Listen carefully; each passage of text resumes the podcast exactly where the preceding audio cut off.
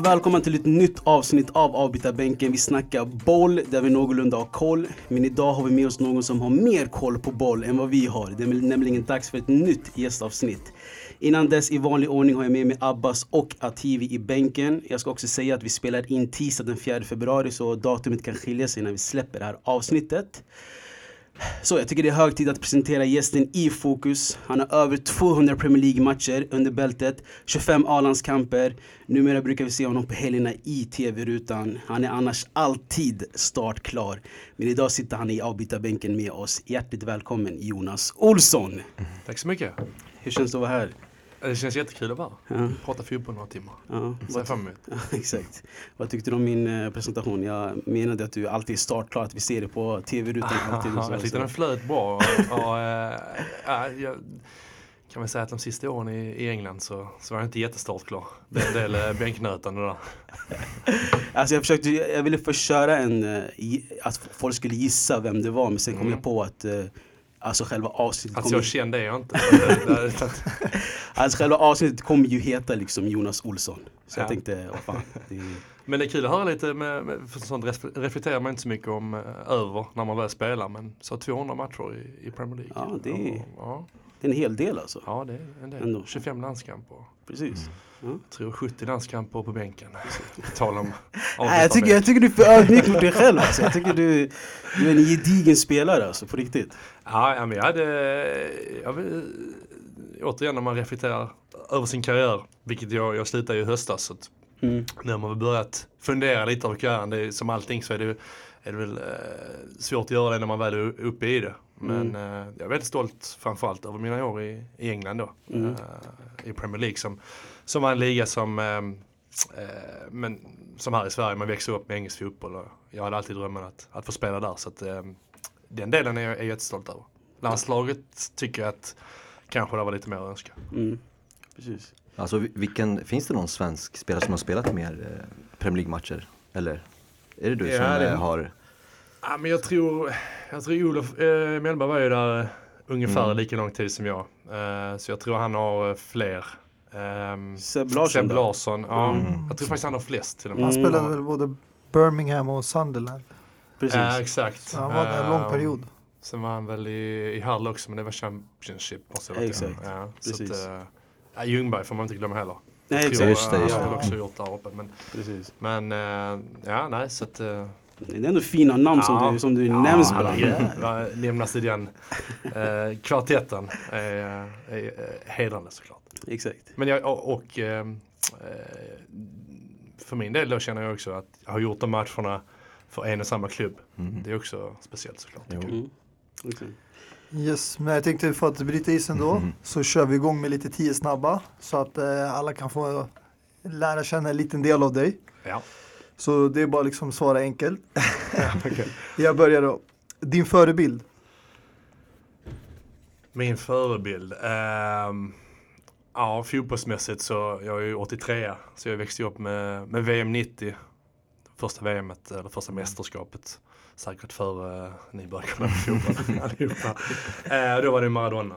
Jag var, jag var ju väldigt uh, så här, försvarsinriktad redan då men, men liksom Maradona någonstans så kunde man ju inte uh, bortse från hans briljans och genialitet. Men var, var det så att i dina, jag vet att det är tio snabba nu, men, men var det så i dina, men var det så i dina yngre dagar att du spelade som anfallare eller eh, var det pang på försvarsspelare? Nej, det var väldigt, eh, min, min pappa spelade också uh, fotboll uh, professionellt. Mm. så, att, så han var försvarare också så det blev lite så här klassiskt så här man ville mm. gå i pappas fotspår. Så jag var väldigt, när man var sju år och, och eh, tränaren skulle dela upp lagen och sa liksom, ja, vem vill spela vem vill spela försvarare? Det är typ jag som räckte upp handen.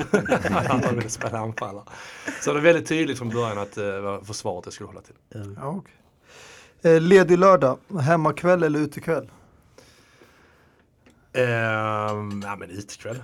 Herregud, jag har, eh, jag har lite att ta igen efter, efter mina år som fotbollsspelare. Men eh, det var väldigt få utekvällar då. Så du är utekvällar efter Vesa-studierna alltså?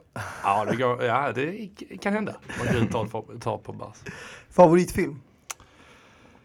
Um, favorit. Jag gillar ju uh, uh, Tarantinos tidiga filmer. Pulp Fiction. Oh, är otrolig fortfarande. Det där är min favorit också. Är det så? Ja.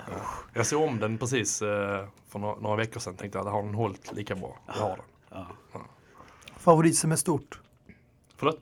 Favoritsemesterort? Eh, jag är ju storstadsmänniska. Så jag säga, New York återkommer, till, återkommer jag till mycket. Samtidigt nu när, när jag bor i Stockholm och, och har den här 6-7 månader långa vintern så, så är det väl hellre värmen man åker till. Och, eh, och då gillar jag Frankrike, eh, södra Frankrike, Italien. Italien, Eh, ja. Man behöver inte ta sig så, så långt, tänker jag. Nej. Men nu har det inte varit så farlig vinter här heller. Nej, inte för er, men som, som skåning så, Ja. eh, så är det mörkare och eh, kallare och blåsigare. Ja, Men det är inte så illa som, som det var i fjol, jag med dig. nej. Favoritmaträtt? Eh, ja, jag tycker ju om... Eh, eh, det är mycket fisk för mig. Fisk och skaldjur, så att eh, sushi gillar jag. Sushi där. Mm. Samma här faktiskt, det är en av mina favoriträtter. Favoritarena? Ehm, ja, det är en bra fråga. Jag, jag tyckte ju matcherna i, i London var, eh, var speciella. London och fotboll hör ihop på något sätt. Mm. Eh, Stamford Bridge. Om man säger London-arenorna så av de stora lagen så tyckte jag faktiskt Stamford Bridge var bäst stämning på. Eh, men sett till alla London-arenor så gillar jag Sellers Park där Crystal Palace spelar Ja. till vardags. Ehm, För någon konstig anledning är det många som gillar Craven Cottage, också. ja, den är ju... det är Alltså, den den är så här mysig och lite, du vet. eh, Ja men exakt, Mm. träläktare och, Precis. och ligger precis nere vid floden i London. Så den ligger väldigt vackert och är väldigt vacker. Mm. Ehm, och, och har vi kanske inte den, om man pratar liksom Emirates och ehm, de större arenorna så är det mycket fotbollsturism och mycket corporate, mycket företag framförallt. Så det har kanske inte den här liksom gamla kärnan av fans kvar. Det har Mm. du på Craven Cottage, det har du på Sellers Park. Ehm, sen gillar jag Wembley också. Uh, har bara spelat där med, inte med klubblag, spelat där med Sverige mot England. Och det, var, det är Mm. ändå liksom arenornas arena på något sätt. Uh, för min del i alla fall. Om inte fotboll, vilken sport då? Eh, ja, jag spelade ju de sporter jag höll på med när jag var yngre. Innebandy och eh, tennis. Tennis hade jag inte mycket. Jag hade bara ganska bra serv. Eftersom jag är två meter nästan. Tennis är också... Problemet var bara att jag, jag fick alla in första serven. Ja, Och så fick jag serva lugnare andra serven. Men, men ehm, så här, tennis hade jag ju velat vara bra på. Men eh, det har jag inte. Så att jag hade väl fått um, köra innebandy då kanske. innebandy, ja. Ja. Har du hoppat på den här paddelvågen då som är... Jag var ganska bra höjd upp också. Men det var också Ja. på tunneln. Det, det, det, det är givet ju att du är. Ja, ja, lite så. Men, eh, Paddelvågen har jag eh, motvilligt hoppat på. mm, Eh, och, och det känns som nästan att jag leder den vågen nu så mycket som jag spelar för tillfället. Eh, men det är väldigt nytt för mig. Väldigt kul. Jag har ju lite, lite så här problem med kroppen efter alla år. Knä och rygg och så här. Det känns som att paddel är lite skonsammare mot, mot kroppen än vad, än vad tennis eller Ja, det är eller- ganska intensivt alltså. Ja, det är intensivt men det är inte, just för knäna är det, är det ganska skonsamt tycker jag. Man Ja, står okej. ganska mycket. Det, det som är bra är att eh, man spelar två mot två. Ah. Så det gäller att teama upp med någon sån riktig vinthund som kan springa Någon som överallt. kan springa, så kan jag, du- står jag ja. och täcker ytor. jag förstår. Ungefär så som jag teamade upp mina sista år som, som mittback. Mm. Spelar man med en mittback som var, som var snabb så stod du och pratade och dirigerade alla andra. Yeah. Taktiskt. Nu tänkte jag lite mer djupare frågor. Mm. Favoritlag och varför? Eh, ja men det är inte svårt, det är Landskrona Boys. Eh, Landskrona. jag är Landskrona-kille i grunden och ehm, ja, det är alltid där mitt fotbollshjärta ligger eh, och har legat. Min pappa spelar som sagt där också så att det var väldigt tydligt att, att, eh, att det laget skulle, skulle vara närmast mitt hjärta. Sen har jag känt en, eh, liksom de lagen jag spelat för, eh, tror jag liksom alla de som har följt de lagen och följt mig där känner att jag har alltid gett mitt absolut yttersta för, för det laget. Men när man pratar fotbollshjärta så, så är det svårt att, eh, och, eh, svårt att få plats för, eh, för en klubb till i, Ja. i, i det. tänker jag. Ja, de tar oftast en stor del av hjärtat. Så är det. Favoritspelare genom tiderna? Det kanske är som tidigare. Du gick in där på Maradona-spåret. Ja, ja det, är, det är det för mig. Eh, och kommer alltid vara. Eh, nutida så kommer man inte ifrån att Ronaldo och Messi, båda två, kommer, Mm. kommer liksom om vi kollar tillbaka på sporten om 30-40 år så, så kommer de vara där eh, bland de absolut bästa, kanske de två bästa som, som någonsin har spelat Ja. spelet. ja, det är svårt att hålla den där kontinuerliga formen som de två har gjort. Ja, det är otroligt imponerande. Alltså det jag tycker är intressant är att många som är födda alltså tidigt 80-tal säger liksom att Maradona är den bästa spelaren. Alltså t- i våran ålder till kanske tidigt 90-tal och ja, runt den tiden så kan man säga Zidane, man kan säga Ronaldo fenomen och man kan, ja, det är många man kan välja. Ja, Och de som är födda, ja, de som är väldigt unga just nu kommer antingen se Messi eller Ronaldo. Men många som är födda liksom tidigt 80-tal säger alltid Maradona. ja. Så alltså han var verkligen alltså så Överlägsen. överlägsen. Ja, men han var otrolig. Sen så är det klart att hans, vad säga, hans personlighet och hans karisma det adderar också till liksom, mytbildningen om honom. Men han var, han var helt otrolig. Sen är det också det här såklart att, att VM, det, det är ju en stor del av hur man eh, kommer komma ihåg en spelare. Det är ju VM och som du sa, liksom, El Fenomeno, Zidane. Det är klart att de gjorde väldigt mycket bra i sina klubbar, men, men det är ju från VM de starkaste bilderna är. Och det är ju det som är imponerande tycker jag med, med Messi och Ronaldo. Ja, nu är det så fast såklart, men de har ju inte presterat så bra såklart i, i de mästerskapen. Men jag tror ändå man kommer komma ihåg dem som, som de absolut största. Ehm, men det, ja, det återstår att se. Men, men jag tror för min del av Maradona så, så det är inte så att jag tittar jättemycket när han spelar i Napoli. Utan Mm. Det är från VM 90, VM 86, VM 94. Ja, 94 vill jag kanske helst glömma. men, eh, men annars så Eh, så tror jag att VM verkligen präglar eh, eh, väldigt mycket vad man tycker om att spela och hur hans legacy blir. Om vi pratar 2000-talet och framåt. Om inte Cristiano eller Messi, vem då? Ehm, Förut Zlatan, fanns det inte så Zlatan. många. Zlatan. ja, det skulle jag säga. Eh, han har ju också det, dels att han har presterat över tid så pass bra som han har gjort. Eh, och sen att få vara nära, eh, vara nära en sån spelare i landslaget. Eh, och, och en spelare som ser spelet på ett sätt som, som, som ingen annan ser egentligen. Det, var, det kunde vara på en landslagsträning när jag, när jag var 30 år liksom. Och jag tänker att man har sett det mesta i, i det här spelet. Men så dök Zlatan, han upp, upp på träningen och, och, och hade en bra dag. Och, och så var det någonting som, som man nästan häpnar av. Hur, hur skicklig och hur genial han var. Får man vittna det med egna ögon. Ja, exakt. Men jag tänkte alltså nu, om, om inte Messi eller Ronaldo, ve- vem är världens bästa fotbollsspelare skulle du säga? Folk säger Neymar, vissa säger... Det är så? Ja. ja bra jag, tycker han är komplett Mm. som mittback. Mm. Eh, och det han har gjort med Liverpool. Det är klart att det är fler komponenter i, i det Liverpool-lagbygget. Men man ska inte glömma vilka problem de hade defensivt när van Precis. Dijk kom. Och från egentligen match 1. Exakt. Eh, och man, det kan man kan man jämföra med, med United då och någonting. Harry Maguire. Det har inte blivit samma, samma Effekt. effekt, där. Ja. Även fall Maguire har väl varit okej så här. Men, men eh, det är otroligt imponerande. Och det är Mm. få mittbackar som har, liksom, han har snabbheten, han har liksom, led- Fysiken, ledarskapet, exakt. fysiken, han är bekväm med boll.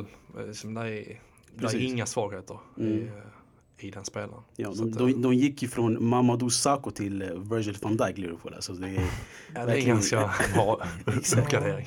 Men jag tycker att han förtjänade Ballon d'Or som eh, Messi nu tog hem. Jag, jag tror att eh, så här, jag, tror, jag tror ingen hade kritiserat om van Dijk hade fått det. Men jag tror ingen kritiserade egentligen heller när Messi fick det. Så att jag tycker eh, väldigt jämnt. Jag tycker båda eh, någonstans hade förtjänat om de hade fått det. Messi, ja. Eh, han hade en, en fantastisk säsong. Men jag tror van Dijk kommer att få det eh, framöver ändå. Det tror jag. Det tror jag.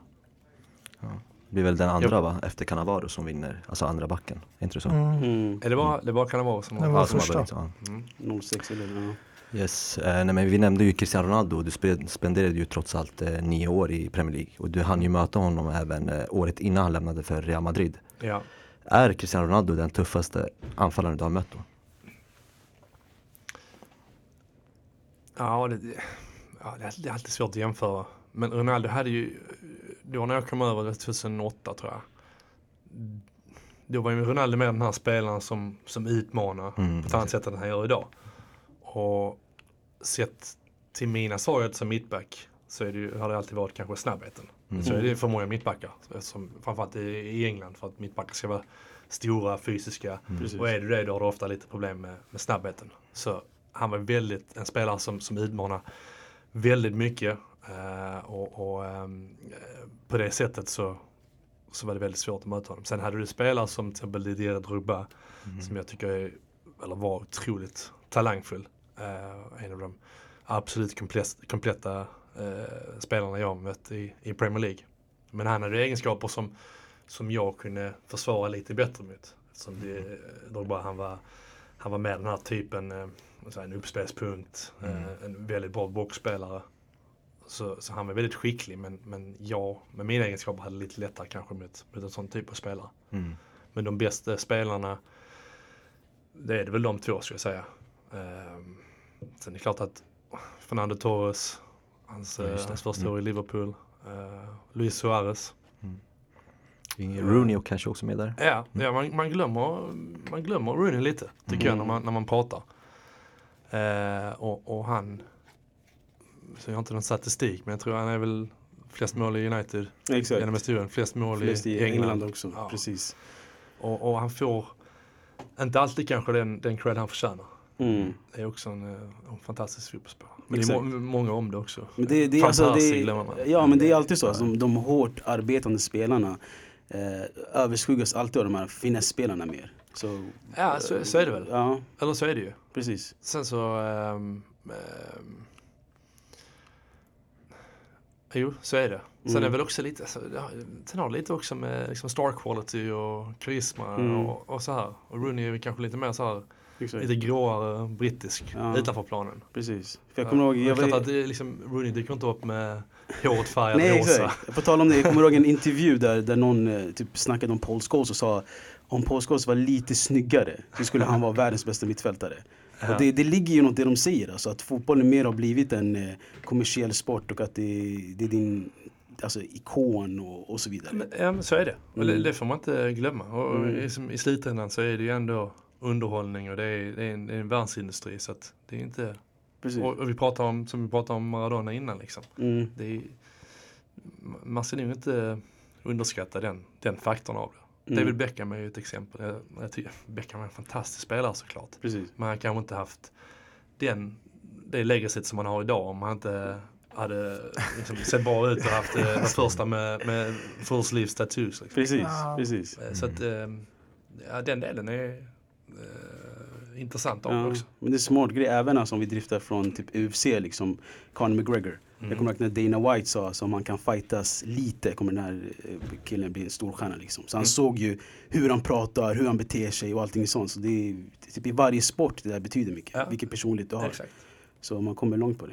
Och mer såklart i UFC än vad Ja, men definitivt. Men, men, eh, Det är mycket skitsnack där och du vet man ska psyka sina motståndare och så vidare. Så det Ja. är, Nej, men jag håller med dig. Att, Mm. att eh, det är en del av, av all sport. Mm. Och om man säger som jag sa, liksom, att sport är ju i, slutändan en underhållningsindustri. Mm. Och, och du vill ha liksom, spelare som, som, som berör, spelare som, som eh, eh, är kontroversiella på något Exakt. sätt. Exakt. Det säljer ju. Ja.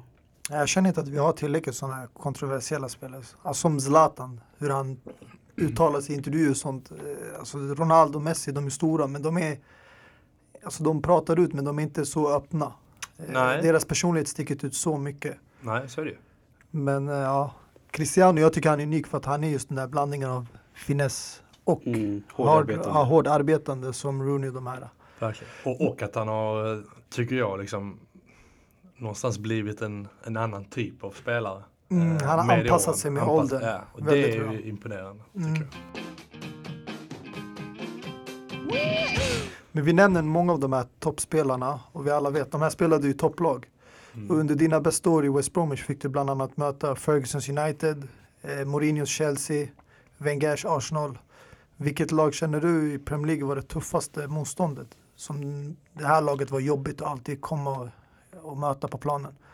Jag känner, alla de tre lagen var ju, var ju bra såklart. Men Peps eh, City, Pep City. tveklöst. Ja. På Islands eller på Etihad. Uh, vi, vi, vi hade ju en, ett upplägg i West Brom. Vi hade uh, Tony Pulis som tränare. Uh, väldigt lågt försvarande, Mm. väldigt star, stort fysiskt lag. Vi hade uh, ofta bra resultat, eller fungerar bra mot topplagen. Mm. Mot United på Old Trafford, mot Chelsea på Stamford Bridge. Men, men på Isländskt, mot City så de- var för bra liksom. Med Tevez, med Silva. Ehm, känslan när man kom dit var att eh, eh, det gick liksom inte att försöka försvara som vanligt och då skulle man istället försöka trycka på lite. eh, och, Chansa. pressa högre. Ja exakt. Och, Mm. då blev man istället eh, eh, utspelad. Liksom. Så, så att eh, känslan som består är att, att det laget var eh, ja, det bästa laget jag har spelat med. Ja. Ja, Jag kan hålla med. Alltså City, deras uppkomst, den har kommit lite som en chock. Nu har de ju slagit massa rekord. Ja. 100 poäng och så. Det känns som att nu Liverpool kommer fortsätta på samma spår. Jag vet inte, många anser det vara tråkigt. Men jag känner ändå det är så här, äh, en ny värld av fotboll. Mm. Alltså det är ändå, okej, konkurrensen är inte detsamma kanske som det var förut. Men Nej. bland topp fyra lagen.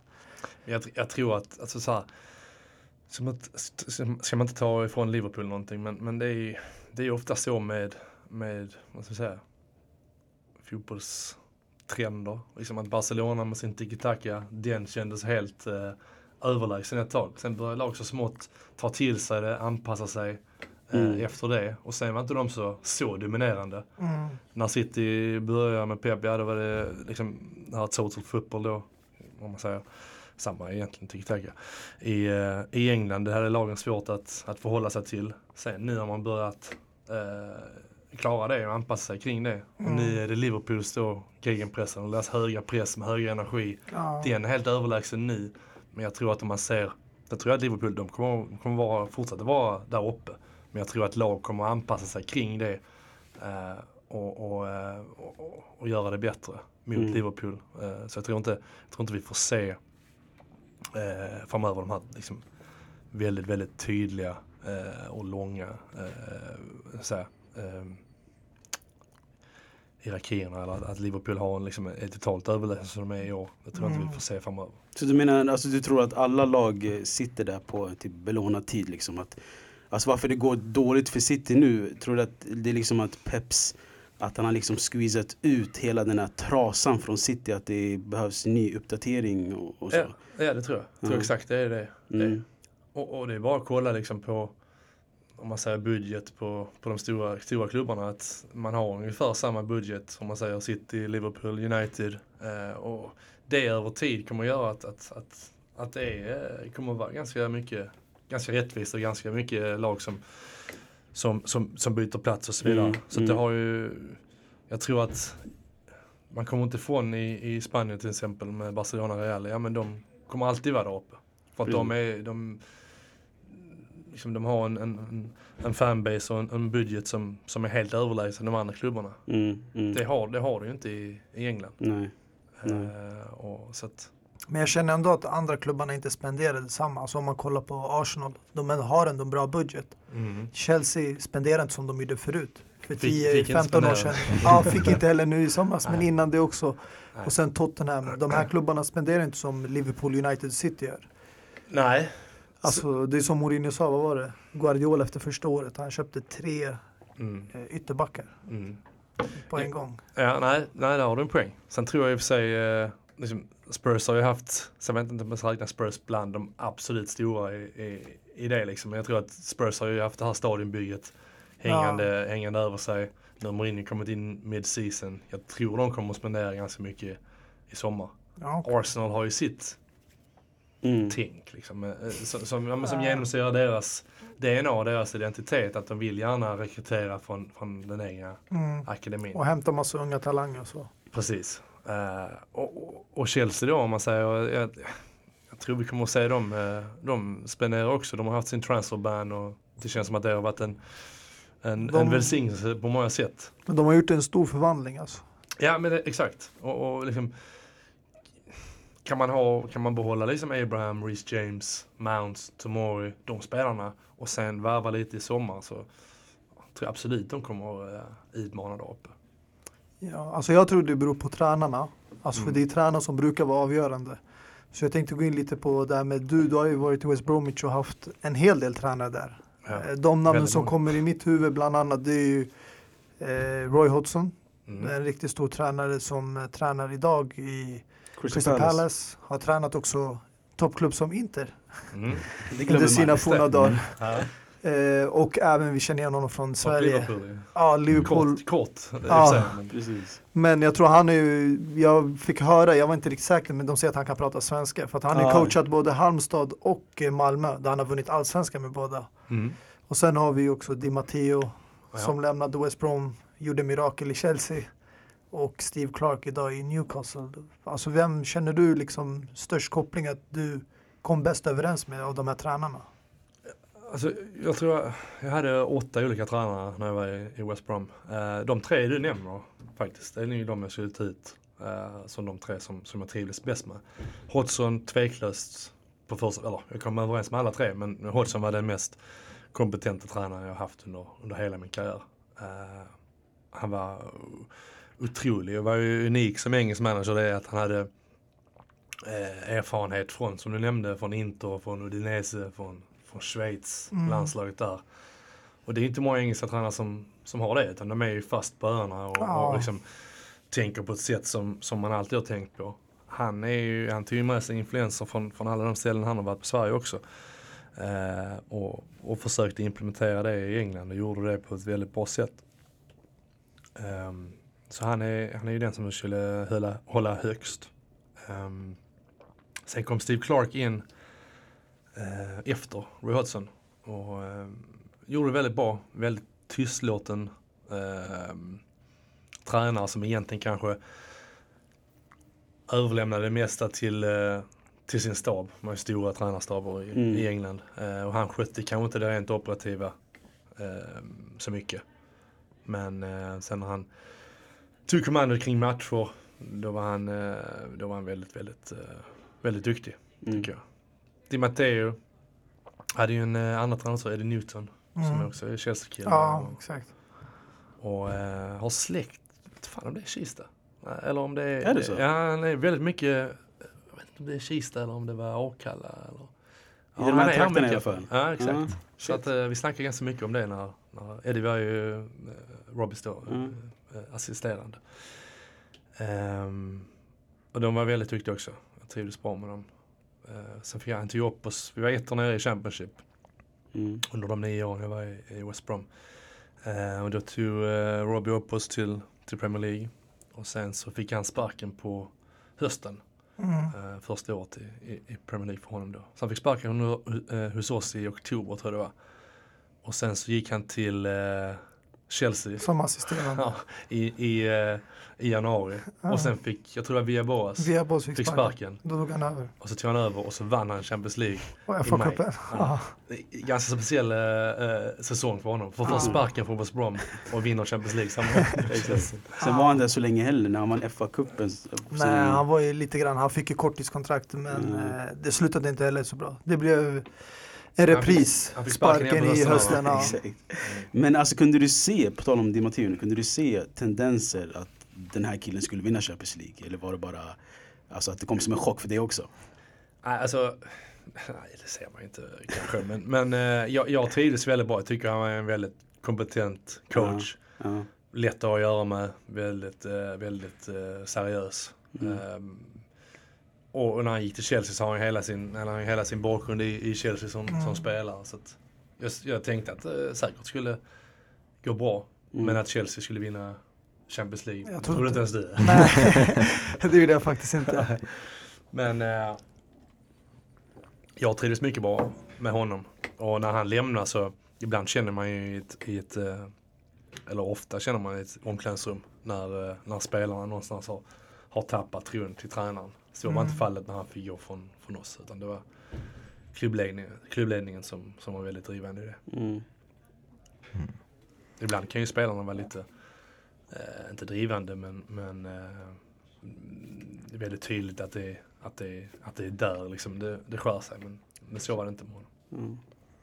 Yes, eh, men hur var det då att leva och bo i England? Jag menar många säger ju att eh, alltså, det är ju ganska grått och, och tråkigt där och det finns, man har även hört att det finns vissa spelare som har nekat kontrakt på grund av livsstilen. Jag vet inte om det är kanske på grund av maten eller Ja, ja, ma- maten är sådär. ja, Och vädret är ännu sämre. Jag, eh, ja, och jag, jag var ju nio år i West Brom. Första eh, fyra åren så bodde jag, det är en Birmingham-klubb, så Mm. bodde jag i Birmingham. Och sen sista fem åren så bodde jag i London, pendlade därifrån med tåg. Eh, det är så här, eh, så du är ju där för att spela fotboll Mm. såklart. Eh, då kan man hävda att ja, men det spelar ingen roll egentligen att det, det är lite gott och, och att maten smakar för jävligt liksom. Men, men, eh, men någonstans skulle det vara så länge så du måste ju, du måste ju trivas utanför. Din familj måste trivas mm, för att du ska kunna prestera som du gör. Mm. Um, fotbollsmässigt så var det helt otroligt. Liksom, du har alla förutsättningar som du behöver. Det är bara upp till dig själv om du ska lyckas eller om, om du eh, liksom, du har inget, inga ursäkter, inget att skylla på. Det är otroligt professionellt och, och, eh, och välgjort. Um, socialt så ja, det är klart att det hade varit roligare att bo i Rom kanske eller mm, eller i Barcelona. Men, s- som spelare så, så ehm, har du kanske inte alltid de valen. Och jag kände väl kanske att de komponenterna, de faktorerna blev viktigare ju äldre jag blev. När jag var 20, 21, 22, ja, men då kunde jag det spelar ingen roll egentligen vad jag spelade, jag ville bara spela fotboll, jag ville spela fotboll på en, på en hög nivå. mm, Men i takt med att man är äldre så, så är det klart att ja, men dels har du ju andra till hänsyn då till, tänker jag, som, som familj och så vidare. Och, och, ehm, dels så, så eh, det är klart att det fotbollsmässiga är, lika viktigt men, men du vill också kunna leva ett, eh, ett bra liv utanför. Mm. Ehm, just i England så funkar det bra för mig i alla fall att, att, att bo i London de sista åren. Tyckte jag att jag trivdes väldigt bra socialt där. Jag tycker Eh, ändå sen folket är ju liksom sköna och Ja, de är jättesociala och, och sociala, inkluderande och, och, och lätt med språket och så vidare. Mm. Ehm, så jag, jag trivdes bra där. Det ska jag inte, ska jag inte säga. Mm. Ehm, men sen, sen var det också lite att Birmingham är en stor stad såklart men väldigt, väldigt fotbolls ehm. Mm. Så det var också en skön grej tyckte jag att, att komma från det lite och, och bo i London där ingen, ingen brydde sig om vem man var. För det är en så stor London så att eh, Mm. folk sket i mig där liksom. ja, Man, man blev ju ganska inritad i Mm. Birmingham. Precis. Att som spelare, ja men hade du förlorat på helgen så ja men det ville du inte Synas. Nej, det vill inte synas. Vill gå under radarn. Mm. Eh, och, och likaså när det var någon viktig match på helgen. Ja, men då har jag i alla fall så. Jag ville förbereda mig att jag ville vara i fred. Liksom. Jag ville vara i fred med mina tankar och ladda på mitt sätt. Och Mm. det tyckte inte jag alltid gick kanske i, i Birmingham. Mm. Så det var också en anledning till det. Inte bara att jag ville liksom bo i en större stad eller ha det, ha det liksom fler restauranger att gå till eller, eller vad, vad det nu var. Nej, alltså jag det, tror, det är trevligt, det gillar jag också. alltså jag Men- tror de här spelarna från Sydamerika, det är de som har svårt att alltså, vänja sig i England. Liksom. De har mest hemlängtan. Jag kommer ihåg när, när det var den här swapen mellan de Gea och Navas. Navas grät ju för att han inte ville komma till United. Samma sak med när vi ryktades till uh, Dybala. ja, Han vägrade ju liksom. ja. Så jag, jag tänker om Ma- Manchester var liksom eh, som Mallorca. Tror Mm. jag skulle, skulle kunna locka till oss fler spelare. Ja. Eh, men, Men så är det ju. och sen tror jag Och, och som så här, förlåt nu avbröt jag dig. Men Mm. menar, såklart att nu kommer jag från, eh, från, från Skåne, från, precis. från Landskrona. Det är klart att den krocken är inte så stor som det är för Dybala Exakt, det var det jag tänkte Navas. säga. Ja. Exakt, att det, att det är enklare för dig att anpassa sig till England vad det skulle vara för Dybala eller Keylor Navas. Liksom. Så, så är det säkert. Ja, exakt. Och, eh, och det tror jag också kanske är anledningen till att ofta skandinaviska spelare gör det bra Mm. i England. Mm. För att det är, det är så väldigt likt här och det är likt i liksom, fotbollsmässigt och, Precis. och träningsmässigt och så vidare. Så exakt. det, det är ju lättare för oss att anpassa sig, helt klart. yes, eh, under din karriär så är det ju liksom i Sverige och sen har det varit i Holland eh, en sväng och sen har det varit Mm. största delen i Premier League. Ja. Eh, Men har du fått liksom något erbjuda, erbjudande från nå- de andra toppligorna eller någon annan Ehm, ja, men jag var, jag pratade från när jag var i, i Holland. Mm. Jag var i Holland innan jag var i England. Uh, och sista året där, 2007 tror jag det var. Då pratade jag, jag pratade ganska mycket med Zaragoza i Okej. Spanien. Var på väg dit. Ehm, men sen så hörde de av sig från, från England, eh, från Premier League. Och då kände jag att det var, det var tydligare och det var det, det jag ville. Mm. Sen, man, sen så är det alltid liksom, det är, s- jag har pratat lite med Olympiakos, Mm. Grekland ett tag. Men, men det är också, ibland är det också agenter som, det är ett ganska stort spel liksom. Dels i, i medierna när, när agenter vill bygga upp ett intresse för en spelare. Mm. Då kan han slänga ut lite rykten som egentligen inte har kanske så mycket substans. Mm, exakt. Dels då för att bygga upp eh, ett intresse för, för den spelaren och, och dels för att ha med det i en förhandling med så att jag ska förhandla nytt kontrakt med, med West Brom. Mm. Då plötsligt så, så var det jättemånga andra som var intresserade. Det är också ett sätt för agenten att, att skapa sig ett bättre förhandlingsläge.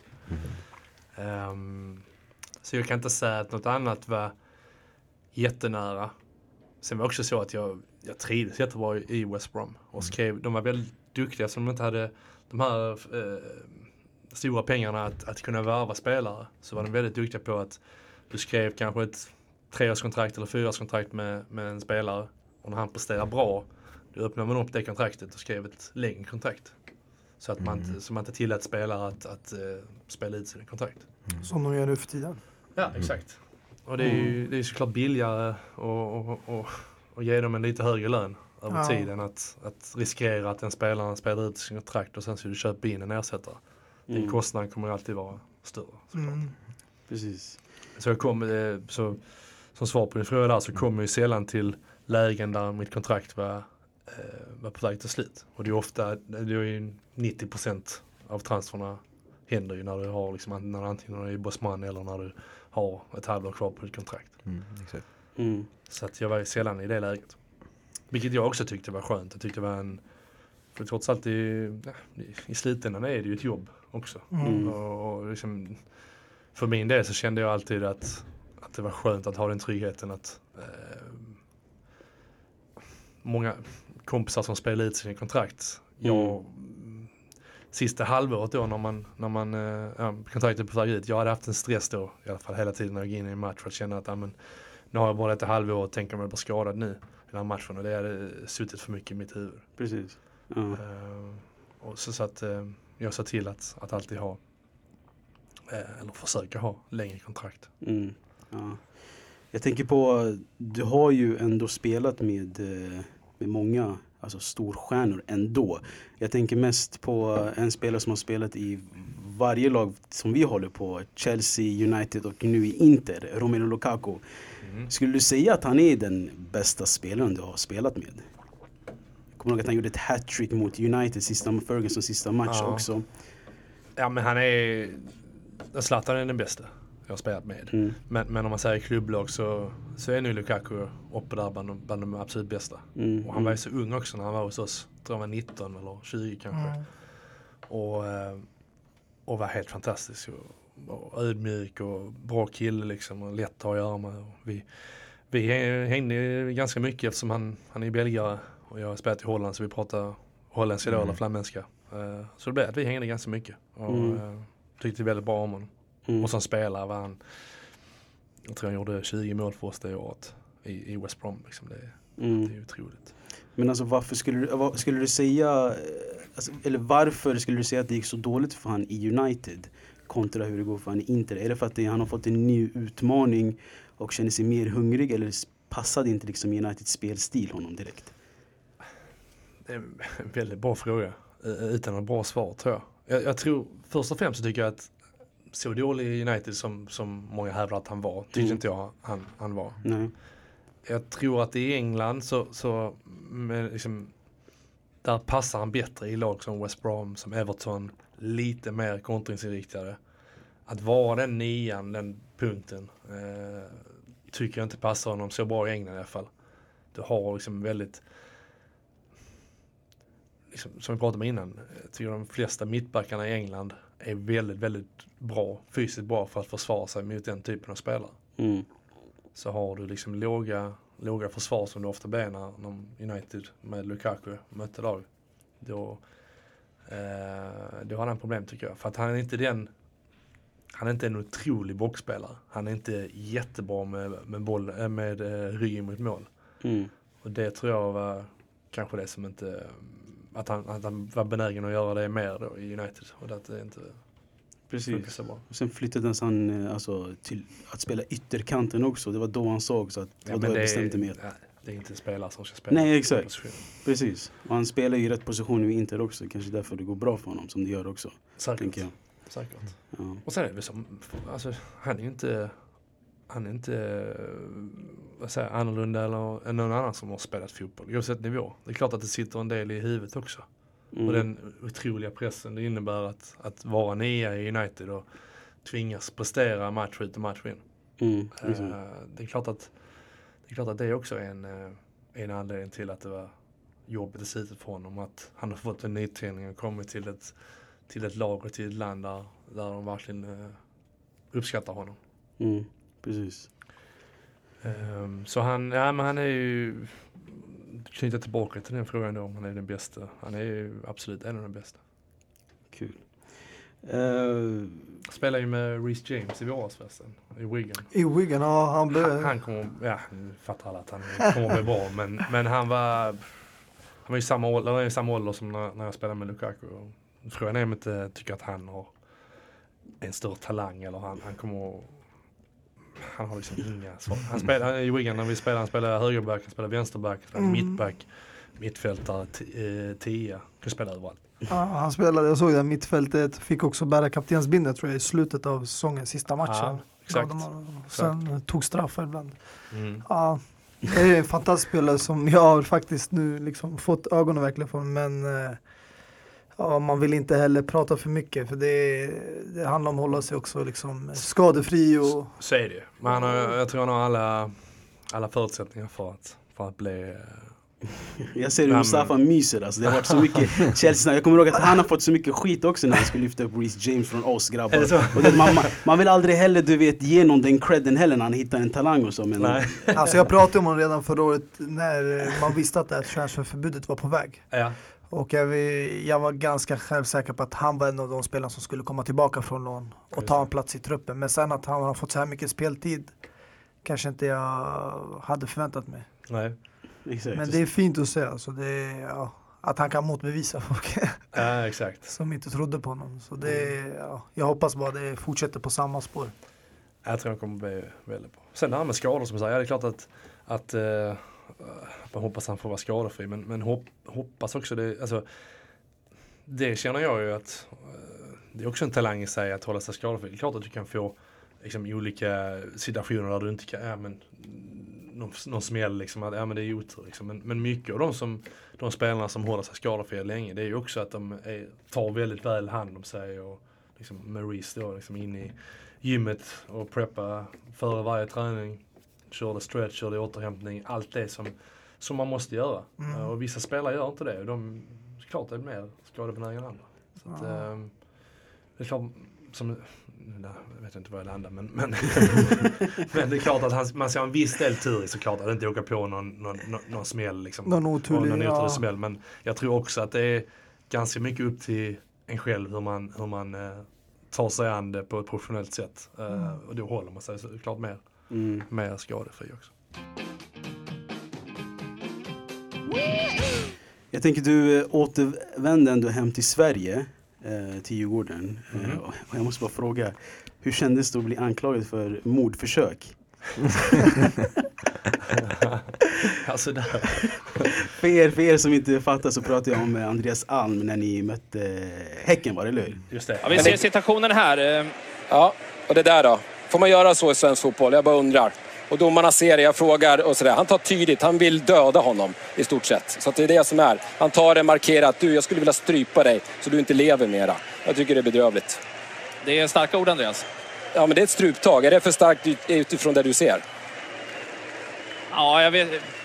Ja, vi vet ju inte om han försöker döda honom. Det, Nej, men, det, det vad- tänker nej, men när man tar ett struptag, vad är det oftast ett, liksom en indikation på vad man gör? Man tar det inte för att kramas. Det enda som...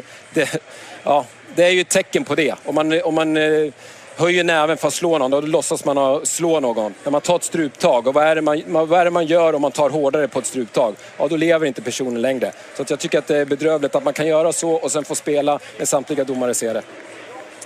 Okej Andreas, vi Ja, tackar nej, för det var idag. ju ehm, med eh, en situation med Jeremejeff. Häckens duktiga anfallare. Vi hade någon liten eh, dis disput där Mm som slutar med att jag tog tur. Men det var ju inte... Nej, Det var, det var liksom... Du höll... lite med Ja, händerna så. Exakt. Det var som en massage liksom. liksom. Vad fan, det, och sen överdrev Alm också tycker jag. Alltså, vi, vi satt och kollade på eh, hans postmatch-intervju också igår. Och det, alltså, Ja, den är rolig. Men han, han pratar lite i affekt också. Att det, det, är direkt, det är direkt efter matchen. Vi, jag tror vi gjorde 2-1 på Precis. 93 och så här. Exakt. Så det är klart att han är frustrerad av resultatet. och, så, och, så, och så trycker de in en, en, en mikrofon under honom och så direkt och så, och så säger han det. Så att, eh, det verkar inte som det var några hard feelings nästa gång vi mötte Häcken. Jag tror, vi skrattade åt det jag kommer ihåg någon liknande incident eh, när eh, van Persie fick någon boll på sig, tror jag. Och sen sa att Ferguson, de försöker döda honom, vad gör de? Och, och så vidare. Så det, det blir ju helt andra känslor in i mixade zonen efter matchen speciellt också. Ja, ja Så verkligen. det- ja. Och, och framförallt här i Allsvenskan. Eftersom i, i Premier League så är det ju ofta att, eller alltid, att du, du går in efter matchen och så säger tränaren någonting och så, ja, sen byter de och duschar och sen går du ut och gör pressen. Och då har du hunnit liksom någonstans att bearbeta dina känslor och, Exakt. och, och lugnat ner dig om du är lite upprörd. Mm. Här i Allsvenskan så är det ju det är flashintervjuer direkt efter. Precis. Och det vet alla, ja, men ni har också spelat Ja, fotboll liksom. exakt. Fan, man kan vara Ah, riktigt förbannad efter en match. eh, Och, och hinner man bara kyla av sig 10-15 minuter så brukar man vara mer, eh, eh, Eh, mer nyanserad i vad man säger. Jag minns att, eh, på tal om det, jag minns att MLS, jag vet inte om de kör det fortfarande, jag vet inte, ingen håller ju koll på MLS riktigt. Men de körde ju alltså direkt efter när spelaren gör mål så går de fram till och intervjuar honom. Du vet, de hade det i Svenska cupen ett år här i? Sverige. Ja, Vilket, alltså, eh, ja, målskytten, när han gjort mål så kan han springa ut i linjen och göra en... alltså jag fattar inte, det drar ner på hela tempot och han ska hålla på och fokusera på vad han ska säga och allt det där. Det Ja, det är märkligt. ja exakt, det är helt sjukt. Känns väldigt amerikanskt. Ja exakt, det är ju så kommersiellt att hålla på och så. Ja. Eh, Men jag tänker på eh, när vi ändå är i Sverige. Du eh, spelade ändå i landslaget eh, några matcher. Mm. Och eh, alltså, Sverige har ändå varit ett land där de är så försiktiga med att ta ut spelare. De vet vilka spelare de ska ha i sin trupp. Om man ska kontra med andra länder som England eller Frankrike där de tar ut spelare i form hela tiden. För jag tänker, för dig tog det ändå två år innan du fick din första kallelse till landslaget. Alltså Eh, två i England menar du? Precis, Ja. i England, Ja. i West Bromwich liksom. Så jag, Mm. eh, hur, alltså, vad tror du, hur kommer det sig att Sverige är så försiktiga med att eh, eh, ta ut spelare i form? Det har ändrats Ja. nog lite tänker jag men det är... Dels så tror jag det har lite med position att göra. Alltså, vilken, alltså för en mittback så är det ju ganska subjektivt Mm. när det är i form eller inte. För en Mm. anfallare kan du mäta liksom, ja, men Isak nu är i jätteform liksom i Sociedad. Gjort Mm. fem mål på fyra matcher. Det, det, är liksom, det är ju greppbart och det är tydligare. För en mittback så, ja han har varit bra men ja. Det Precis. är ändå subjektivt. Ja, men har du sett matcherna? Ja, jag, jag tycker han är bra. Nej, jag tycker inte han är så bra. Liksom. Så Mm. att det är den delen i det tror jag. Mm. Och sen just de två åren jag... ehm, eh, det handlar ju om konkurrens också. Att de två åren jag var i, i England innan jag fick uttagning, det var Lagerbäcks och Roland Anderssons sista två år som förbundskaptener. Ja, det var de väldigt trygga med den mittbackskonstellationen de hade med Ulf Mellberg och Dano Precis. Majstorovic. Så det Exakt. handlar ju om det också. Sen Mm. kom Erik med, Erik eh, tog över Hamrén och då ville han ha en liten ny prägel på sitt lag och då kom jag med. Så den delen tror jag är i så fall eh, mer den, den, den viktigare. Mm. Mm. Eh, men det är intressant det som du säger liksom, med, med spelare i form. Och, det måste vara en balans i det också. För Mm. att det, det är någonstans, det måste också vara kontinuitet i ett landslag. Exakt. För att du har inte den, du har inte den eh, tiden att jobba på att få ihop ett lag som du har i ett klubblag. Mm. Landslaget så, så handlar det ju om, ja men du har en samling per månad och då har du kanske två, tre träningar innan match. Precis. Där du, kan, där du kan träna och försöka få ihop laget. Och det är som du säger. så Alltså, du kan inte sen, bara gå efter form heller. Precis. Och det beror på alltså, hur tränaren vill eh, ha sina spelare. Liksom. Mm. Alltså, typ eh, Didier Deschamps. Alltså, det spelar ingen roll hur lite Olivier Giroud kommer spela. Han kommer ändå vara tagen till eh, landslaget. Mm. Eh, och sen är det som du säger också, det är, det är tydligare att mäta på offensiva spelare. För till exempel Lindelöf, han får ju skit nästan varje match. Ja. Eh, och så. Men en anfallare kan, kan göra några sina misstag men ändå göra mål och ändå bli matchens spelare. Så Exakt. det, är, det är svårt för försvarare och Och, och jag tror också i landslag, om man säger med försvarare kontra anfallare, att skulle du byta, eller det är ju alla lag, men skulle du byta en försvarsspelare, ja men då måste du ha mer tid på, på ja, men hur, ska, hur ska vi jobba, hur jobbar vi försvarsmässigt, hur, hur synkar han med, med den andra mittbacken, hur synkar han med hela backlinjen. Har du en anfallare, du kan alltid slänga in en anfallare 10-15 minuter utan att det påverkar Precis. egentligen vad du vill, vill göra med laget. Så, så jag tror att det är den delen också man får, ha med där. Eh, mm. sen, sen kan det ju ha att göra med att jag inte var tillräckligt bra innan jag kom med. Så Det, det är en annan take. Men jag gjorde ja, landslagsdebut sent, 26 var jag tror jag. Mm. Men sen var jag ju med under ja, nästan sex år i alla fall. Mm. Ehm, och eh, ja, tyckte det var tyckte det var grymt. Det är ändå någonstans, för mig var drömmen eh, Premier League men pojkdrömmen är ju ändå landslagsspel. Såklart. Och ta på sig landslagströjan. Yes, men vad ser du för skillnad då under, eh, liksom, i landslaget under din era kontra, kontra idag? Ja, men man har väl gått tillbaka till egentligen det som var under Lagerbäck och Roland Andersson. Att det är mer fokus på, på laget. Jag tror under Eriks del så var det mer fokus på individen istället. Jag tror det är den stora skillnaden. Ehm, och eh, det handlar också om materialet du har. Att du måste ha spelare också som underkastar sig det. Och när vi spelade, när jag var med i landslaget så, så, ehm, så hade vi mer spelare som var individualis- individualister tror jag. Mm. Mm. Så jag tror att det är den stora skillnaden egentligen. Men finns det något så rätt eller fel alltså, vad, när det kommer till det? Det- Nej, nej, det tycker jag inte. Eh, det är en bra fråga. Eh, och jag tycker att en tränars uppgift är ju någonstans att ha sin filosofi men också att, att se det materialet han har och anpassa den efter det. Och, eh, och det tycker jag Erik Hamrén då eh, försökte göra. Ibland med, med, med bra utväxling, Mm. i, ibland med sämre. Ehm, landslaget idag är otroligt imponerande. Jag tycker också den här yngre generationen som med- med Isak, med Lindelöf, eh, Albin Ekdal. Eh, de är också otroligt duktigt, duktiga och duktigt skolade fotbollsspelare. Det, Mm. känner jag, det känner jag med hela den generationen som kommer upp nu, eller som har kommit upp och som, som är på väg. Att, jag tycker många är väldigt, eh, väldigt, väldigt sk- skolade fotbollsspelare. Mm. Eh, och att man utbildar dem på, på ett väldigt bra sätt. Den känslan har jag. Ja, Kan mycket, kan mycket taktiskt och eh, väldigt, väldigt seriösa i sin satsning och så vidare. Men de har ändå gjort en bra omväxling alltså om man kollar från förut. För att de missade ju två, är två VM-mästerskap 2010 och 2014. Ja.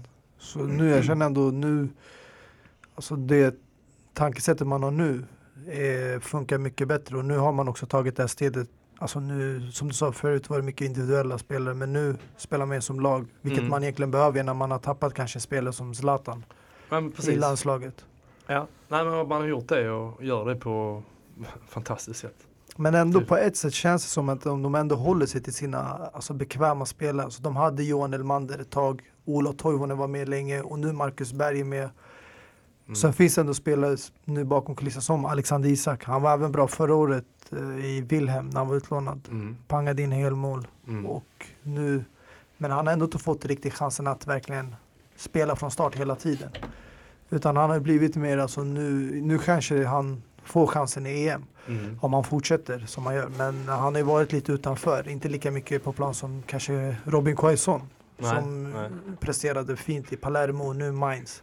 Men jag, jag, jag tror att det man, jag tror man får fasa in spelare också. Och vara lite, så- om man minns när Zlatan kom upp i landslaget. Han var inte startspelare från början egentligen. Man spelade mycket med Henke, mycket med Albeck, eh, även Elmander. Så att det är nog inte fel att, att, att skynda långsamt lite. Och det är också det här, liksom, ja men vad vill du, vad är Jannes eh, filosofi? Den är ju att han vill ha forwards som är, som är väldigt starka i sitt pressspel också. Och, och bidrar mycket i defensiven. Och där, där är ju Marcus Berg idag en bättre spelare än vad Alexander Isak är. Eh, och, och det är ju därför han har spelat mycket med, med Berg då i det spelet. Och även med Ola när han spelar Toivonen. Eh, men jag tror att med Isaks kvaliteter så kommer han vara en, eh, en landslagsspelare och en startspelare för många år framöver. Det får vi hoppas på. Ja. På tal om Zlatan då, vad tycker vi om hans senaste flytt till Milan och hur var det att spela med honom? Vi tycker väl flytten är, är härlig tycker jag. Den är, Ja, den är så men- Zlatan ändå flyttar alltså. Ja, Den det är är så Zlatan. Men den är ju... Det är det ju. Ja. Men den är väldigt smart också. Han kommer Ja. hem till, ett, eh, till en klubb som, som verkligen älskar honom. Han kommer till en liga som inte är så ålderskänslig. Eh, så det är en väldigt smart flytt. Tror jag. Han kommer till ett lag som har presterat dåligt nu över, över, en, över en längre tid. Så det kan bara gå uppåt. Ja men kommer. lite så. Mm. Så att eh, det är smart på det sättet. Och kul för, för ligan, verkligen. Eh, så är det ju så är det för alla liksom. För mig också. När, när, han, när Zlatan kommer till ett, till, ett, till ett lag, till en liga så ja, det blir mycket mer fokus på den ligan. Man kollar ännu mer på, på Serie A. Kollar mer på Milan än vad man gjorde innan. Mm. Ja, de har alla, alltså förut var det så här engelska kommentatorer när Milan spelade men nu är det bara Jesper Husfeldt som kommenterar Milan-matcherna. Alltså. Så, alla, så alla har ju stenkoll på Milan nu. Alltså, äh, om de spelar 12.30 eller 20.45. Alltså, he, hela Sverige kollar på Milan nu. Så det, är- det är skitkul. Eh, Så att det är kul. Vad var andra frågan? Förlåt. Och hur det var att Och spela med spela med honom? Jag, jag kom jättebra överens med honom. Mm. Eh, och trivdes, eh, trivdes väldigt bra att, att spela med honom. Eh, han har ett, ett sätt, en, en rakhet och en tydlighet och kravsättande som verkligen tilltalar mig. Påminner mycket om den brittiska mentaliteten tycker jag. Att det är tydligt och det är rakt. Eh, är det någonting som, gör, som du ska göra bättre så, så får du höra det. Är det någonting du gör bra får du höra det också. Det trivs jag väldigt mycket med. Det tror jag måste till i ett, i ett lag för att man ska kunna arbeta tillsammans. Mm. Vissa reagerar sämre på det. Vissa vill ha en, eh, en arm runt axeln alltid liksom. Och, och eh, att man lindar in grejer. Men, men jag, gillar, jag gillar tydlighet i, i allting. Och det vi brukar se ibland, alltså när man kollar så här på honom, så är det ju den här arrogansen som han visar och ja, men den här tuffheten som han har liksom. Eh, Men sen var han, sen var han väldigt, väldigt varm och omtänksam mot, mot Mm. killarna i gruppen. Ja, det är det jag menar, liksom utan, alltså utanför som, som person, Mm. utanför fotbollen. Jag tyckte han var... Ja, förlåt. Mm. Ja, alltså hur är han då? Det, det jag tänker, alltså, är det den här arrogansen han visar fortfarande eller? Nej, nej utan eh, fantastisk. Eh, väldigt eh, omtänksam och lätt. Och, klart, eh, till exempel när jag gjorde debut i, landska, i landslaget så var man ändå lite nervös. Man är, en ny, man är i en ny grupp men man var väldigt, eh, väldigt välkomnande och, och inkluderande. Och, och jag tror också det här liksom att för att vara en bra ledare som jag tycker han är, då måste du du måste ju ha den delen utanför. Du måste ju vara omtyckt Mm. av, Mm. av spelarna. Annars så kan det vara hur försöka leda och försöka dirigera på planen men ingen kommer följa dig för att de tycker inte om dig. Liksom. Precis. Så att eh, någonstans hade han inte haft den delen utanför. eh, Då hade han inte kunnat vara en ledare som, som det är på planen. Mm. Och man märker ju att spelarna köper in i, i, i, eh, i hans eh, ledarstil. Och Mm. det tror jag gör med att, att, att eh, spelarna tycker om honom. Alltså den bilden jag har av Zlatan det är att alltså, han har inga vänner. alltså att han är för sig själv och bara typ är, alltså det är bara fotboll liksom. Eh, och sen, alltså det vi, det vi det var inne i tidigare också, alltså det är som du säger, alltså man måste ändå ha personligheten och den här karisman för att ändå lyckas och bli en stor spelare tänker jag. Och Zlatan hade ju det. Ja, ja, jag vet ju inte. Alltså, jag ju inte med Zlatan eh, utanför fotbollen. Ja. Men jag, bara, jag kan bara referera till hur han var i landslaget. Och där var han väldigt, eh, väldigt med liksom och, och väldigt eh, med i gruppen och höll sig absolut inte för sig själv. Utan Att han var, eh, var inte grupperingar på, på något sätt. Liksom. Så att, eh, det är den känslan jag har. Ja. Ja. Alltså det är ju många som blir utsedda till kapten på grund av att men, storheten och på grund av att ja, de är den spelare de är. Som Zlatan till exempel. Vi har en annan i Lionel Messi som är kapten i argentinska landslaget. Eh, och vi pratade nyss personlighet och Maradona gick ju faktiskt när han pratade med Pelé och de hade lagt en mick eller någonting. Där. Jag vet inte om ni har sett den. Mm. Då nämner, eller då säger han att ja, men Messi har ingen personlighet. Och så, vidare, så det är kanske därför, jag vet inte, det är kanske därför Argentina inte, liksom, att det inte går så bra för Argentina just nu. Ja, ja, nej det är alltså Som du säger, att du, du, du- måste ju ha en ledare som, som någonstans folk köper in, alltså spelarna tycker om eller i alla fall litar på. Eh, och liksom, Sen så är det här liksom, ja, vem som har binden det är kanske inte så viktigt egentligen tycker jag. Utan du har ändå naturliga ledare i ett lag och du har naturliga hierarkier i ett lag. Exakt. Men, men har du en spelare som, som Messi så är det klart att, att eh, folk även i argentinska landslaget vill att, han ska, vill att han ska leda, vill att de kan lita sig mot honom när det, när det kanske inte alltid går så bra som de vill. Och då är det ju såklart viktigt att, du har, att, att, att han visar ledarskap och visar karisma eh, i det. Och det, jag vet inte hur man men det känns ju inte som att han mår bra själv när han spelar argentinska landslaget. Det känns inte som att han har någon, tycker inte jag i alla fall, eh, någon, någon liksom, något jättedriv där som man ser i, i Barcelona. Alltså jag tycker han avslöjar en stor brist i sin ledarskap när han var lagkapten. Alltså nu senast när de spelade, mötte Chile. Och han gick in i en duell med Gary Medell och tog rött kort. Alltså sån, sån där utbrott. eh, Egentligen är det inte okej för någon spelare alls på planen. Nej. Men att en lagkapten Ja det är klart som ledare, det är sällan man ser någon få sånt där utbrott. Det är oftast lagkapten som kommer att lugna ner medspelaren och från att ta röda kortet och liksom påverka matchen på det sättet som han gjorde. Ja. Jag har inte sett den eh, situationen men jag håller med dig i, tes helt och hållet. Det är Mm. klart att du har ett större ansvar som, som lagkapten och som Messi. I det fallet, helt klart. Jag måste bara fråga dig, eh, när vi ändå är inne i ledarskapen eh, och när jag är Uniteds-fan. Darren Fletcher kom ju till West Bromwich sitt första år och tog Mm. kaptensbindeln. Hur var han? Var han en eh, ledargestalt? Det var han verkligen. Han, han, han, han ser ju väldigt så här tystlåten ut och inte så här, gör så mycket väsen av sig. Ja men alltså på planen så var han väl inte så verbal kanske. Han var, ganska tystlåten. Men eh, fantastisk kille och, och i, i, i omklädningsrummet och runt Mm. klubben. Väldigt, väldigt inkluderande, väldigt professionell. Eh, och sen handlar det också om att ha en spelare med, med de erfarenheter han har. Liksom säger han någonting, ja men då lyssnar han ju. För, för han vet att han har varit på en nivå som, som ingen annan hade varit på i, i det laget. Så jag trivdes jättebra med, eh, med Fletcher och har bra kontakt med honom idag också. Kul. Ehm, väldigt duktig spelare. Ja, Som men- United saknar den typen. Exakt, definitivt. Ja, de typerna finns tyvärr inte längre i United. Nej. Men om vi pratar nutid, framtiden. Vi pratade ju tidigare om Alexander Isak. Eh, vi har annan också, Dejan Kulusevski. Som dök upp ganska plötsligt. Bara sådär, eh, nu blev han signad av Juventus. Eh, vi har Mattias Svanberg, Tankovic. Vad tycker du om Sveriges framtid? Alltså, Ser den ljus ut nu? Ska man ha liksom förhoppningar om kanske någon mirakel i EM? Eller nästa VM-mästerskap?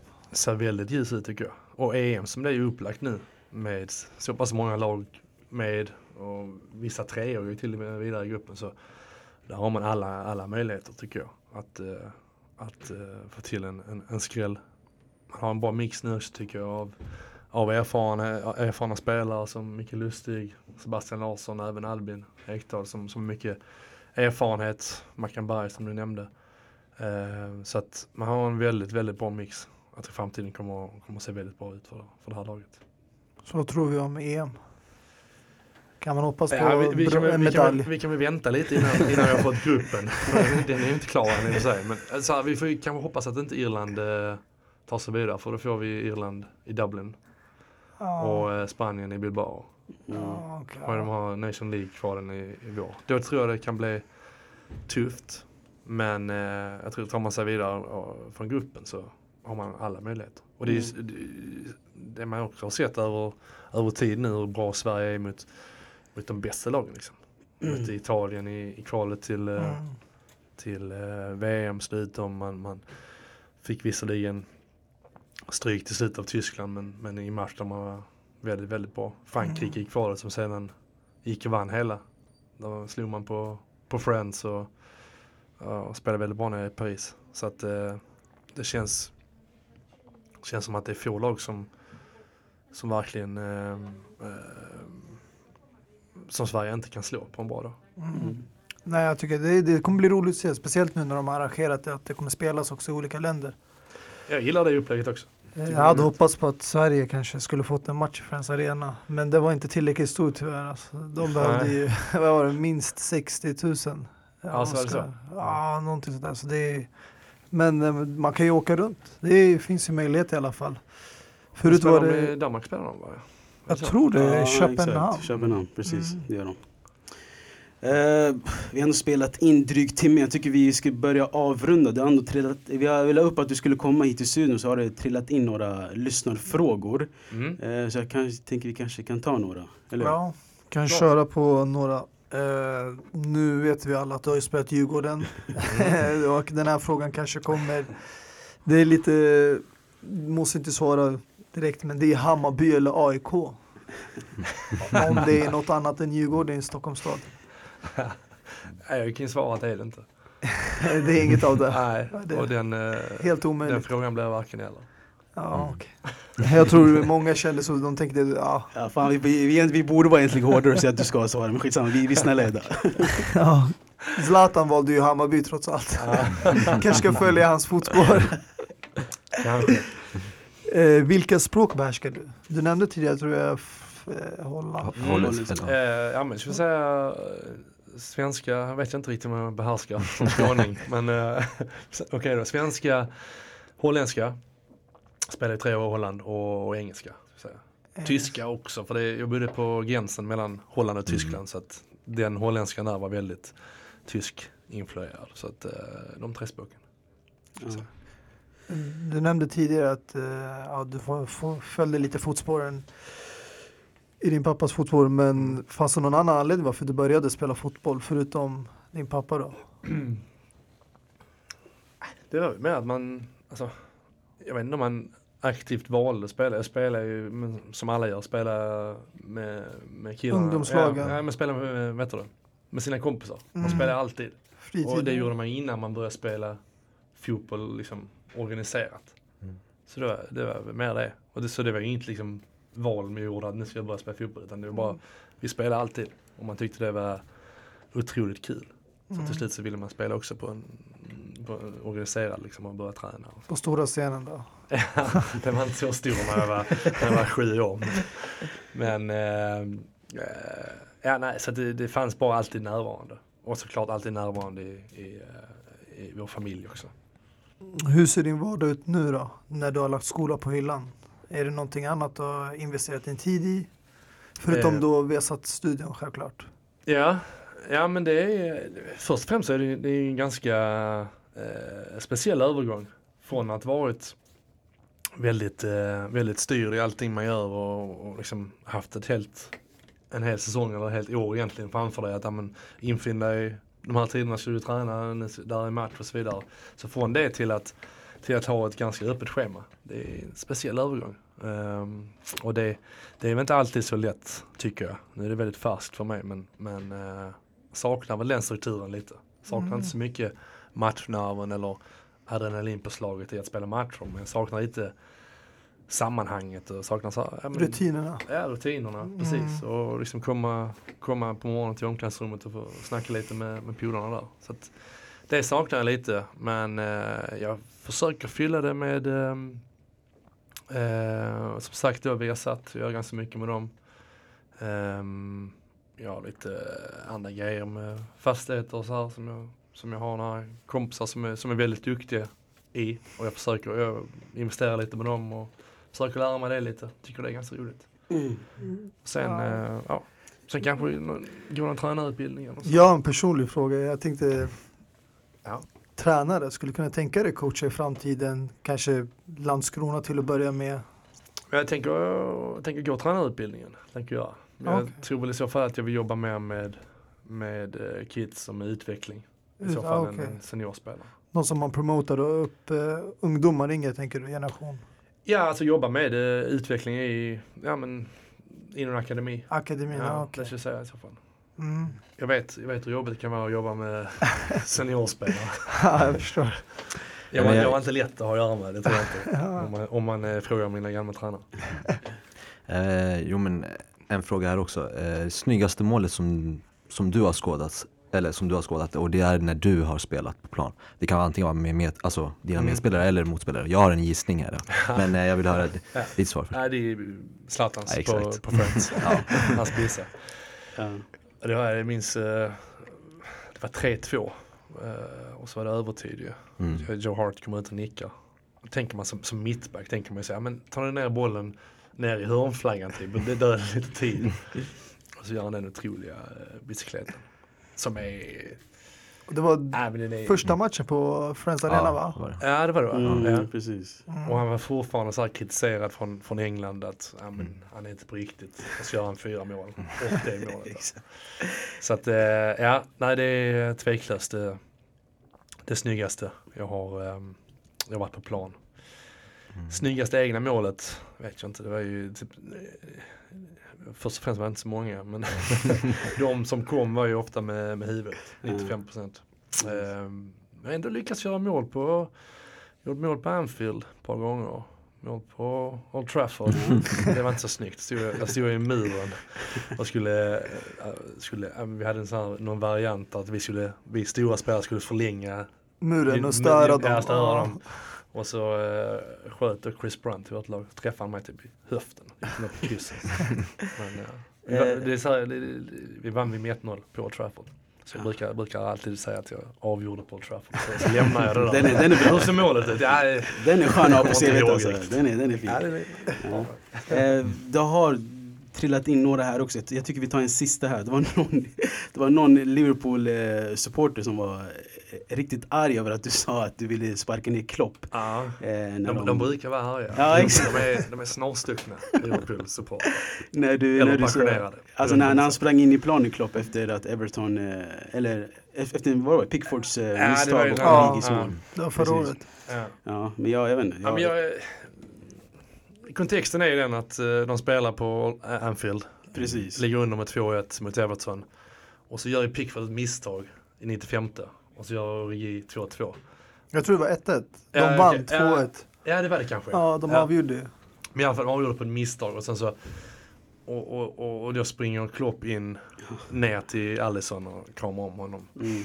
Och eh, jag, vet, inte, jag reagerar väl som spelare. Jag tycker att det är respektlöst. Det är respektlöst mot Pickford Mm. först och främst. Det är respektlöst mot Everton. Ehm, och, och någonstans så finns det ju en, en, vad ska man säga, en hederskod bland spelare. Att man, man jag fattar ju, för honom var det bara passion och bara Mm. glädje. Han är ju en sån. Precis. Och det älskar man ju. Precis. Men när man är på andra sidan då ser man ju ofta det som en provokation och, Mm. och ett hån nästan. Att han springer in där och står och, och, och Hade det varit ett drömmål då, om det hade varit en målvaktstabbe, hade det varit mer okej då? Nej, nej, nej, det är en bra fråga som egentligen slår sönder min tes där. Det det tycker jag inte. Men, men man får, ja, det, jag reagerar ju mer som, som spelare där att, att eh, de grejerna uppfattas ju inte så bra bland Mm. spelarna när man gör så. Det, Mourinho har haft någon där han liksom Ah. springer ner och Glider. på knä. Och. Eh, man, man gillar inte det som, som motståndare. Men jag förstår ju passionen. Och, och någonstans så, så är det ju det som, som, som förenar spelare och tränare och fans. Att den passionen finns där. Mm. Eh, men eh, som motståndare så har inte jag gillat det. Som Liverpool-supporter så fattar jag att man, man älskar, älskar den passionen. Precis. Vi tar en eh, sista fråga som kommer från din eh, faktiskt gamla lagkamrat. Får gissa vem det är. Ja. Har du någonsin vunnit en pingismatch mot Kaknäs? Det Mange kanske? Eriksson? Nej. Nej. Är det... Jag får gärna en ledtråd. Eh, Vad börjar han på? Hans in, initial är JK. Jesper Karlström. Ja. Jag tror aldrig jag förlorat mot, uh, mot, Jeppe, äh, mot uh, Carlos i alla fall. Ja.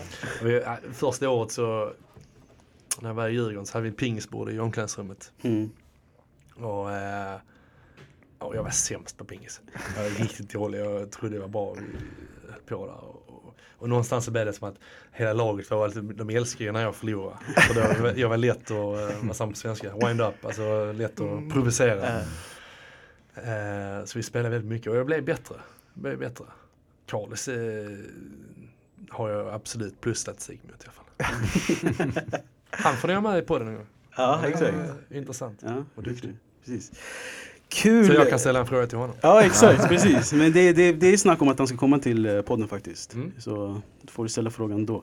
Ja, exakt. Eh, kul Jonas att du kunde komma. Jag tycker det har varit eh, skitnice att få höra lite insikter på hur du har haft det som karriär och eh, allmänt. Eh, så jag tycker det har varit ett jättenice avsnitt. Verkligen. Vad trevligt. Ja. Jättekul att du kunde komma. Eh, ska vi ta en avslutningslåt då? Vad vill du avsluta avsnittet med? Avslutningslåt. Mm, Det är viktigt för mig. Jag är, väldigt musikintresserad. ja. Eh, så här på uppstuds. Vad var det förra veckan? Förlåt. Vad sa du? Vad hade ni för låt förra veckan? Vad hade vi då? Alltså vi, vi kör ju mycket eh, rap och svensk rap och så jag vet inte om du kan ta Ja, det- några nå- Något därifrån. ah, ja, svårt tror jag. Ja. Eh, fransk rap gillar jag. Oj, Okej. oj, oj, det är intressant. Ja. Det gillar jag också faktiskt ja. väldigt mycket. Matta Gim. Ja, Mm. Oh, med Kör någon sån honom då? Okej, kör vi då. Kul att du kunde komma. Vi på återseende då. Eller vi kommer se dig på, på tv-rutan. Eller? Jag är gärna med igen. Ha det gött. Samma. Tja. all right. Laisse-moi partir loin d'ici. Pour garder le sourire, je me disais qu'il y a pire. Si c'est comme ça, bah fuck la vie d'artiste. Je sais que ça fait cliché de dire qu'on est pris pour cible. Mais je veux le dire juste pour la rime. Je me tire dans un endroit où je serai pas le suspect. Après, je vais changer de nom comme Cassius Clay. Un endroit où j'aurais plus besoin de prendre le mic. Un endroit où tout le monde s'en tape de ma life.